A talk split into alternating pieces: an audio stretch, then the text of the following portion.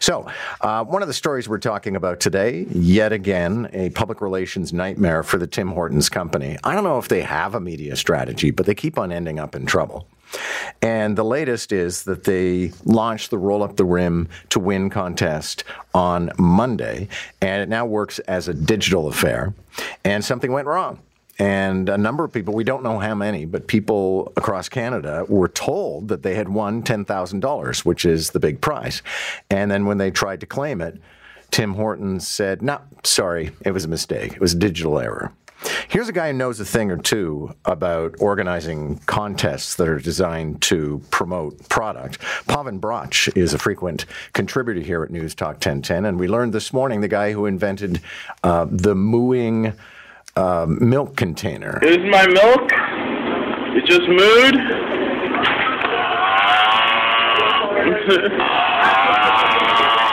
Okay. Paven, this predates my time in Toronto and Ontario, I'm pretty sure, so I was not aware of this promotion. Uh, tell me about it. Well, we uh, we executed it uh, way back in the early '90s, and uh, it was before the roll up the rim.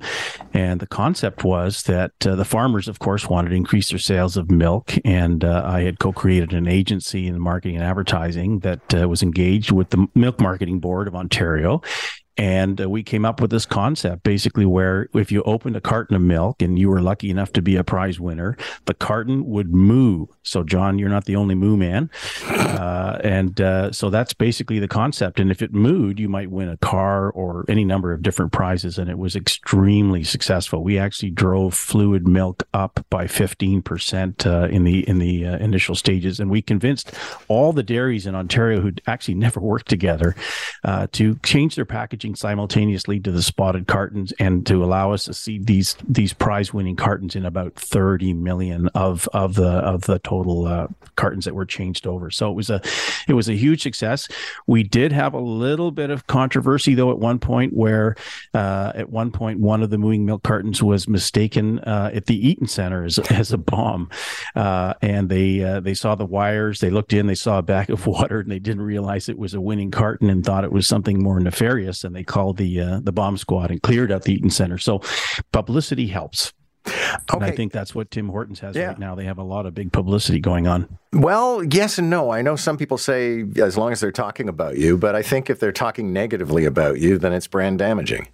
I agree. You yeah. know, it's not it's not being well handled here. I mean, obviously, uh, uh, you know, this is a big corporation who makes a lot of money, uh, and uh, to it it just comes across very cheesy. Obviously, that you know you're giving fifty bucks in lieu of ten grand. So yeah, I would agree. That's that's not how we might have handled things. Okay, and I'm just curious about the tech behind making a milk carton moo. How could, how did you do that such that somebody couldn't just go through the refrigerator at a you know the supermarket and find the one that has the device? in it. Exactly. Yeah, that was so our earliest versions. We took a bag of water and we inserted it into uh, the winning milk carton, um, and uh, that allowed the consumer to be able to shake it and not realize that it wasn't full of some liquid.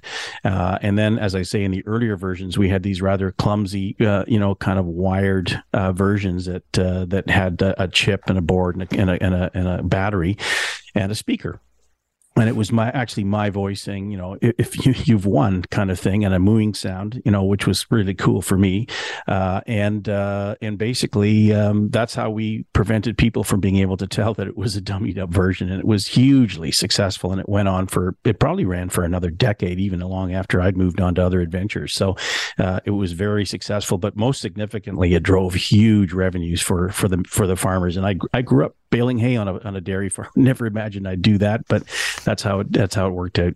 Well, thank you, sir. Good to have your story this morning. So much fun. Thanks, John. Paven Bratch is an entrepreneur and uh, previously, as he has just told us, was involved in promotion and uh, marketing and advertising.